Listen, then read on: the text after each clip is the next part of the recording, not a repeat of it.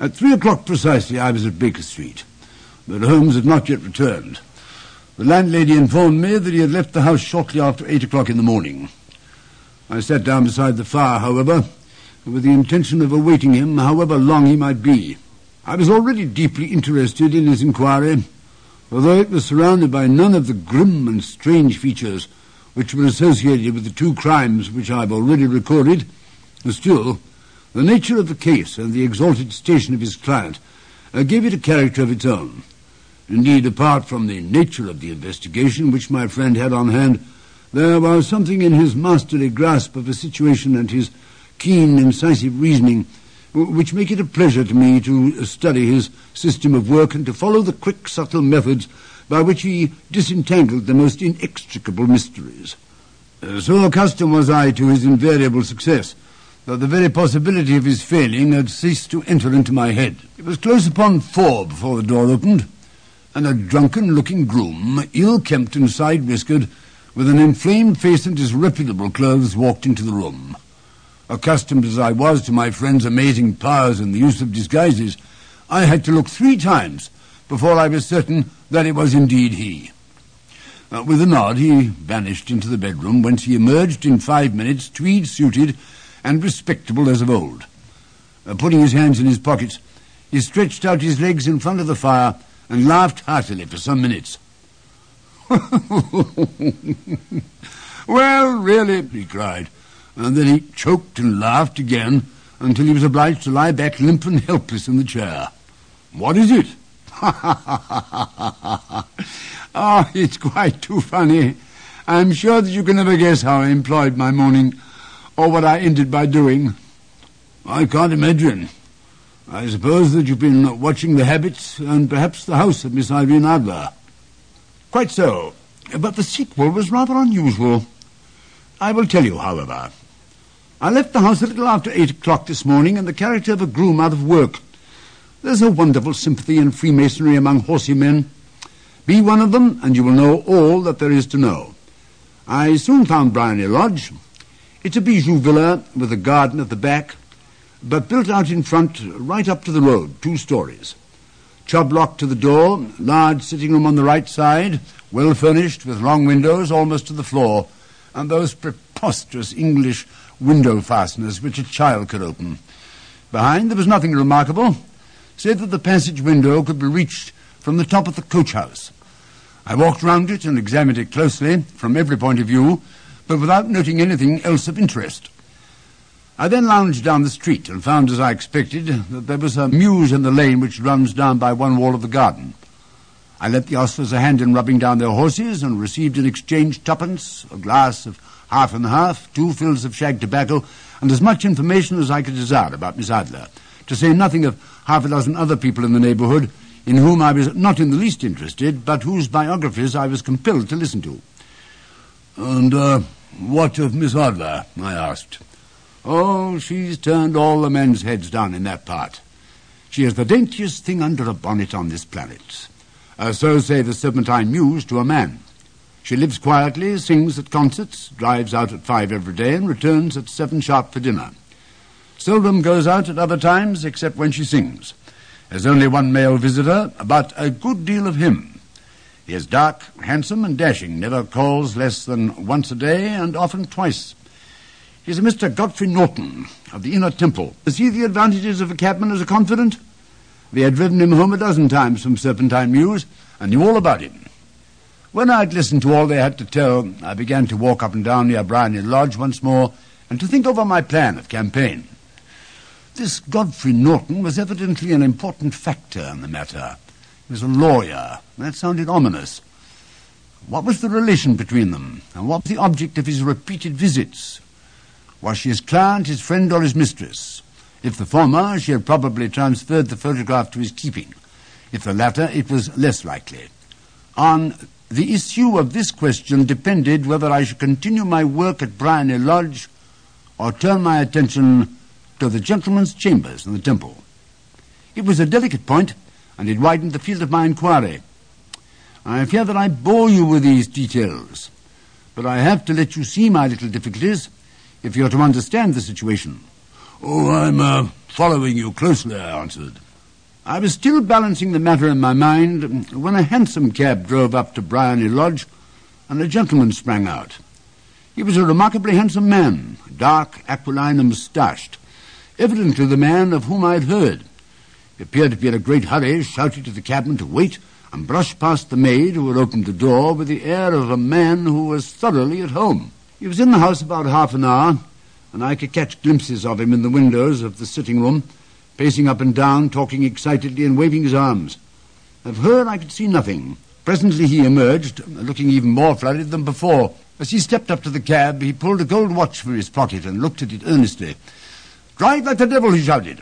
First to Gross & Hankey and Regent Street, and then to the Church of St. Monica and the Edgware Road. Half a guinea if you do it in twenty minutes. Away they went, and I was just wondering whether I should not do well to follow them, when up the lane came a neat little landau, the coachman with his coat only half buttoned and his tie under his ear, while all the tags of his harness were sticking out of the buckles. It hadn't pulled up before she shot out of the hall door and into it. I only caught a glimpse of her at the moment, but she was a lovely woman with a face that a man might die for. The Church of St. Monica, John, she cried, and half a sovereign if you reach it in twenty minutes. This was quite too good to lose, Watson. I was just balancing whether I should run for it or whether I should perch behind her landau when a cab came through the street. The driver looked twice at such a shabby fare, but I jumped in before he could object. The Church of St. Monica, said I, and half a sovereign if you reach it in twenty minutes. It was uh, 25 minutes to 12, but of course it was clear enough what was in the wind. My cabby drove fast. I don't think I ever drove faster, but the others were there before us. The cab and the landau, with their steaming horses, were in front of the door when I arrived. I paid the men and hurried into the church.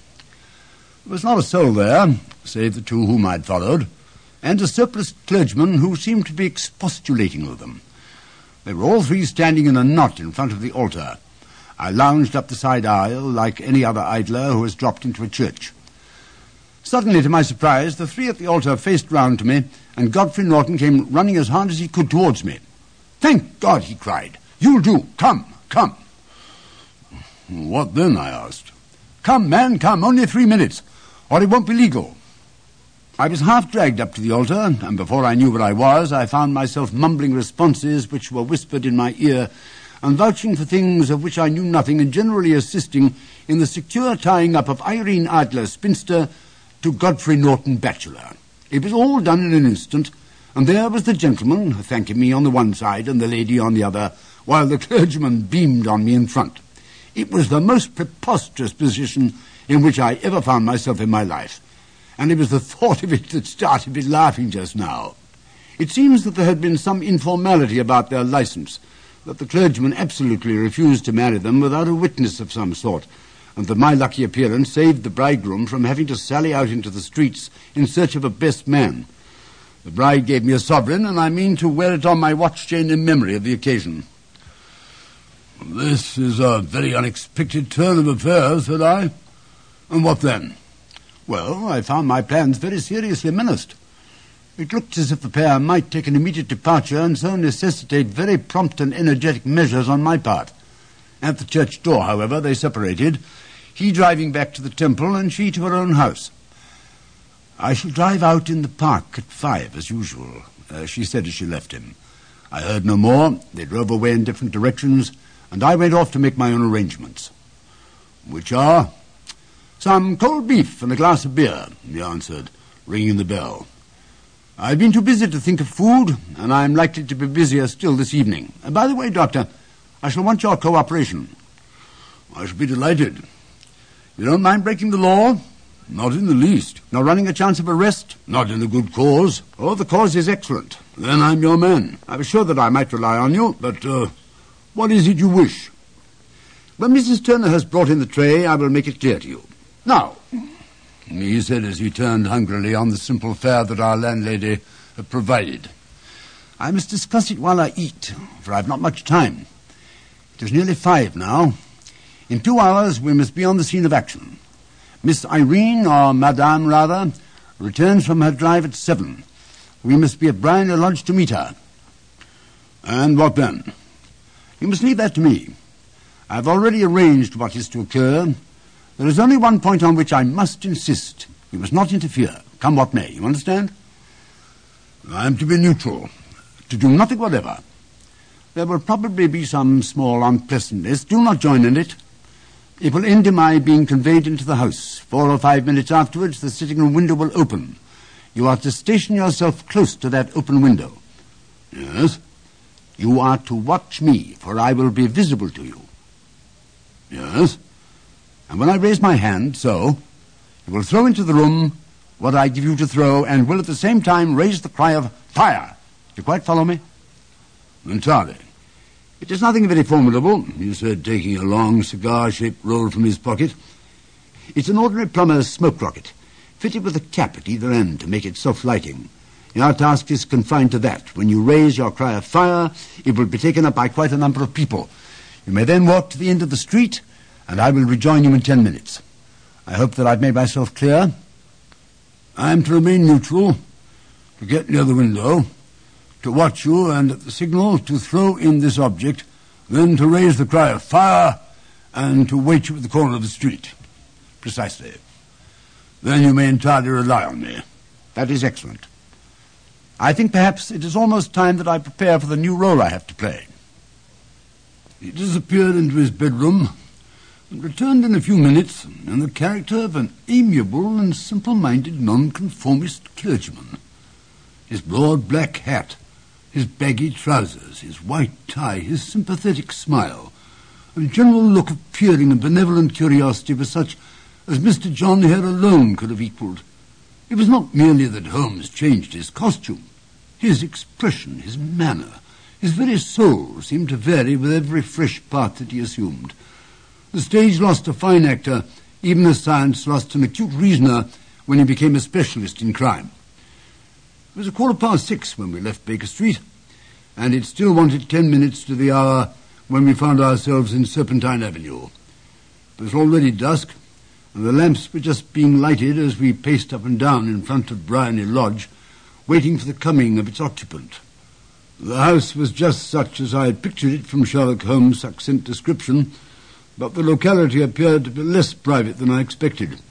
On the contrary, for a small street in a quiet neighborhood, it was remarkably animated. There was a group of shabbily dressed men smoking and laughing in a corner, scissors grind over the wheel, two guardsmen who were flirting with a nurse girl, and several well-dressed young men who were lounging up and down with cigars in their mouths. Uh, you see, remarked Holmes as we paced to and fro in front of the house, this marriage rather simplifies matters. The photograph becomes a double-edged weapon now. The chances are that she would be as averse to its being seen by Mr. Godfrey Norton as our client is to its coming to the eyes of his princess. Now the question is, where are we to find the photograph? Where indeed? It is most unlikely that she carries it about with her. It's a cabinet size, too large for easy concealment about a woman's dress. She knows that the king is capable of having her waylaid and searched Two attempts of the sort have already been made. We may take it then that she does not carry it about with her. Where then? Her banker or her lawyer. There is that double possibility, but I'm inclined to think neither. Women are naturally secretive, and they like to do their own secreting. Why should she hand it over to anyone else? She could trust her own guardianship but you could not tell what indirect or political influence might be brought to bear upon a businessman. Besides, remember that she has resolved to use it within a few days. It must be where she can lay her hands upon it. It must be in her own house. But it has twice been burgled. Oh, they did not know how to look. But how will you look? I will not look. What then? I will get her to show me. But she will refuse. She will not be able to but I hear a rumble of wheels. It's her carriage. Now, carry out my orders to the letter. As he spoke, the gleam of the side lights of a carriage came round the curve of the avenue. It was a smart little landau, which rattled up to the door of Briony Lodge. As it pulled up, one of the loafing men at the corner dashed forward to, to open the door in the hope of earning a copper, but was elbowed away by another loafer, who had rushed up with the same intention. A fierce quarrel broke out, which was increased by the two guardsmen who took sides with one of the loungers and by the scissors grinder, who was equally hot upon the other side. A blow was struck, and in an instant the lady who had stepped from her carriage was the centre of a little knot of flushed and struggling men who struck savagely at each other with their fists and sticks. Holmes dashed into the crowd to protect the lady, but just as he reached her, he gave a cry and dropped to the ground with the blood running freely down his face. At his fall, the guardsmen took to their heels in one direction, and the loungers in the other, while a number of better dressed people who had watched the scuffle without taking part in it crowded in to help the lady and to attend to the injured man. Irene Adler, as I will still call her, had hurried up the steps, but she stood at the top with her superb figure outlined against the lights of the hall, looking back into the street. Is the poor gentleman much hurt? She asked. He is dead, cried several voices. No, no, there's life in him, uh, shouted another. But he'll be gone before you can get him to hospital. He's a brave fellow, said a woman. They would have had the lady's purse and watch if it hadn't been for him. They were a gang and a rough one, too. Ah, he's breathing now. He can't lie in the street. May we bring him in, ma'am? Surely. Bring him into the sitting room. There's a comfortable sofa. This way, please. Slowly and solemnly he was borne into Briony Lodge and laid out in the principal room, while I still observed the proceedings from my post by the window. The lamps had been lit, but the blinds had not been drawn, so that I could see Holmes as he lay upon the couch. I do not know whether he was seized with compunction at that moment for the part he was playing, but I know that I never felt more heartily ashamed of myself in my life than when I saw the beautiful creature against whom I was conspiring and the grace and kindliness with which he waited upon the injured man. And yet it would be the blackest treachery to Holmes to draw back now from the part which he had entrusted to me. I hardened my heart and took the smoke rocket from under my ulster. After all, I thought, uh, we are not injuring her, we are but preventing her from injuring another. Holmes had, had sat up upon the couch, and I saw him motion like a man who is in need of air. Maid rushed across, threw open the window. At the same instant, I saw him raise his hand, and at the signal, I tossed my rocket into the room with a cry of fire. The word was no sooner out of my mouth than the whole crowd of spectators, well dressed and ill, gentlemen, ostlers, and servant maids, joined in the general shriek of fire. Thick clouds of smoke curled through the room and out of the open window. I caught a glimpse of rushing figures, and a moment later the voice of Holmes from within assuring them that it was a false alarm. Slipping through the shouting crowd, I made my way to the corner of the street, and in ten minutes was rejoiced to find my friend's arm in mine, and to get away from the scene of the uproar. He walked swiftly and in silence for some few minutes until he had turned down one of the quiet streets which lead towards the Edgware Road. You did it very nicely, Doctor, he remarked. Nothing could have been better. It's all right. You have the photograph? I know what it is. And how did you find out? She showed me, as I told you she would. I, I, I am still in the dark. I don't wish to make a mystery, mm, said he, laughing. The matter was perfectly simple. You, of course, saw that everyone in the street was an accomplice. They were all engaged for the evening. Well, I guessed as much. And then when the row broke out, I had a little moist red paint in the palm of my hand. I rushed forward, fell down, clapped my hand to my face, and became a piteous spectacle. It's an old trick. that also I could fathom. Then they carried me in. She was bound to have me in. What else could she do? And into her sitting room, which was the very room which I suspected. It lay between that and her bedroom, and I was determined to see which. They laid me on the couch. I motioned for air, they were compelled to open the window, and you had your chance. How did that help you? It was all important. When a woman thinks that her house is on fire, her instinct is at once to rush to the thing which she values most. It is a perfectly overpowering impulse, and I've more than once taken advantage of it. In the case of the Darlington substitution scandal, it was of use to me. And also in the Arnsworth Castle business. A married woman grabs at her baby, an unmarried one reaches for a jewel box. Now, it was clear to me that Our Lady of today had nothing in the house more precious to her than what we are in quest of. She would rush to secure it. The alarm of fire was admirably done. The smoke and the shouting were enough to shake nerves of steel. She responded beautifully. The photograph is in a recess behind a sliding panel just above the right bell pull. She was there in an instant, and I caught a glimpse of it as she half drew it out. When I cried out that it was a false alarm, she replaced it, glanced at the rocket, rushed from the room, and I have not seen her since. I rose and, making my excuses, escaped from the house. I hesitated whether to attempt to secure the photograph at once, but the coachman had come in, and as he was watching me narrowly, it seemed safer to wait. A little over precipitance may ruin all. And now, I asked, our quest is practically finished. I shall call with the king tomorrow, and with you if you care to come with us. We will be shown into the sitting room to wait for the lady, but it is probable that when she comes, she may find neither us nor the photograph. It might be a satisfaction to His Majesty to regain it with his own hands. And when will you call? At eight in the morning. She will not be up, so that we shall have a clear field. Besides, we must be prompt, for this marriage may mean a complete change in her life and habits. I must wire the king without delay. Oh, we had reached Baker Street and had stopped at the door. He was searching his pockets for the key when someone passing by said, Good night, Mr. Sherlock Holmes. There were several people on the pavement at the time. The greeting appeared to come from a slim youth in, a, in an ulster who had hurried by. I've heard that voice before, said Holmes, staring down the dimly lit street. Now, I wonder who the deuce that could have been. I slept at Baker Street that night, and we were engaged upon our toast and coffee in the morning when the King of Bohemia rushed into the room.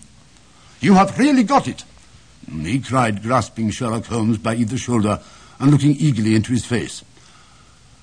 Uh, not yet, but you have hopes. I have hopes. Then come. I am all impatience to be gone. Uh, we must have a cab. No, my brougham is waiting. Uh, then that will simplify matters. Uh, we descended and started off once more for Briony Lodge. Irene Adler is married, remarked Holmes. Married? When? Yesterday. But to whom? Uh, to an English lawyer named Norton. But she could not love him. I'm in hopes that she does. But why in hopes? Because it would spare your majesty all fear of future annoyance.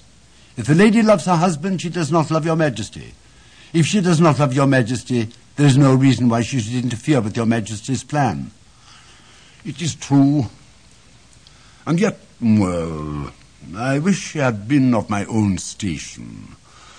What a queen she would have made. He relapsed into a moody silence, which was not broken until we uh, drew up in Serpentine Avenue. The door of Briony Lodge was open, and an elderly woman stood upon the steps. She watched us with a sardonic eye as we stepped from the brougham. Mr. Sherlock Holmes, I believe, uh, said she.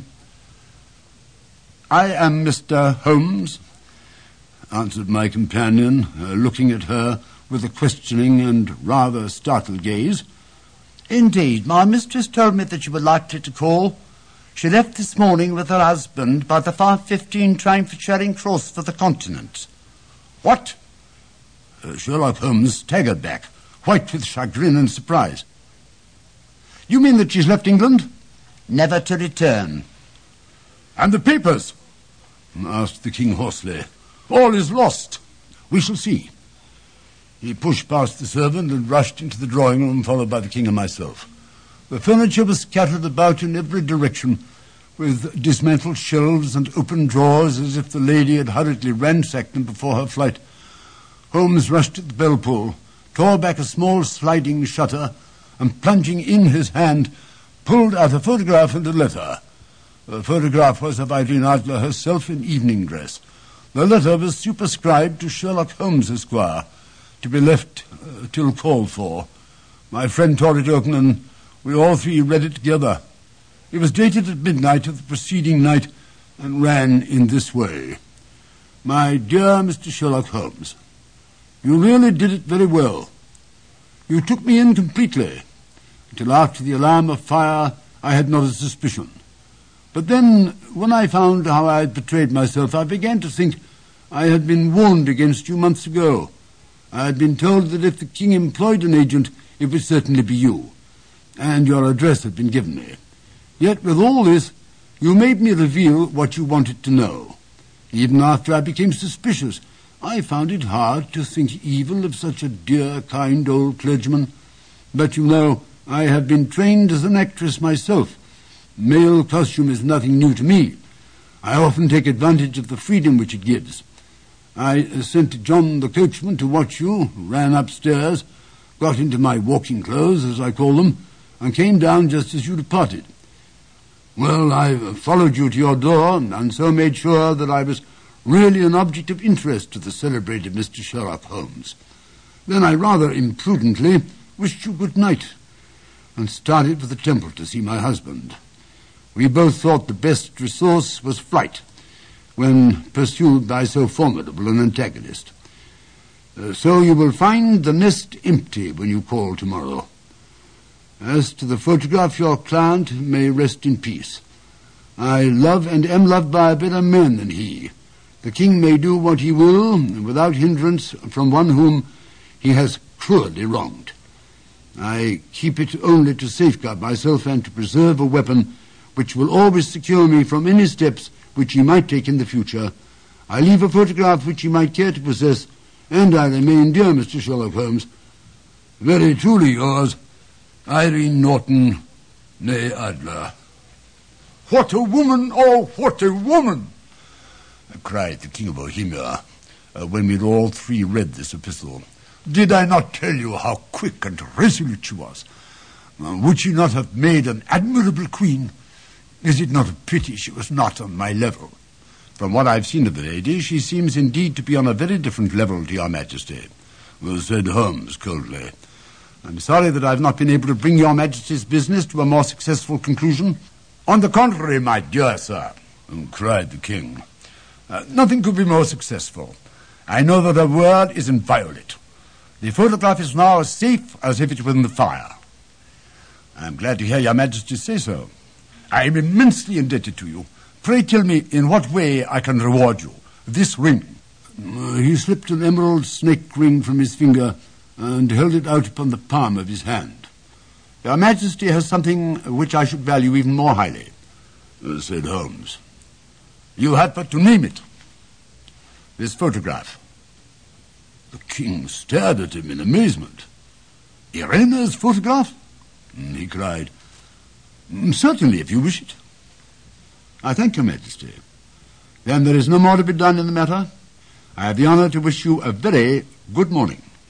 He bowed, and turning away without observing the hand which the king had stretched out to him, he set off in my company for his chambers.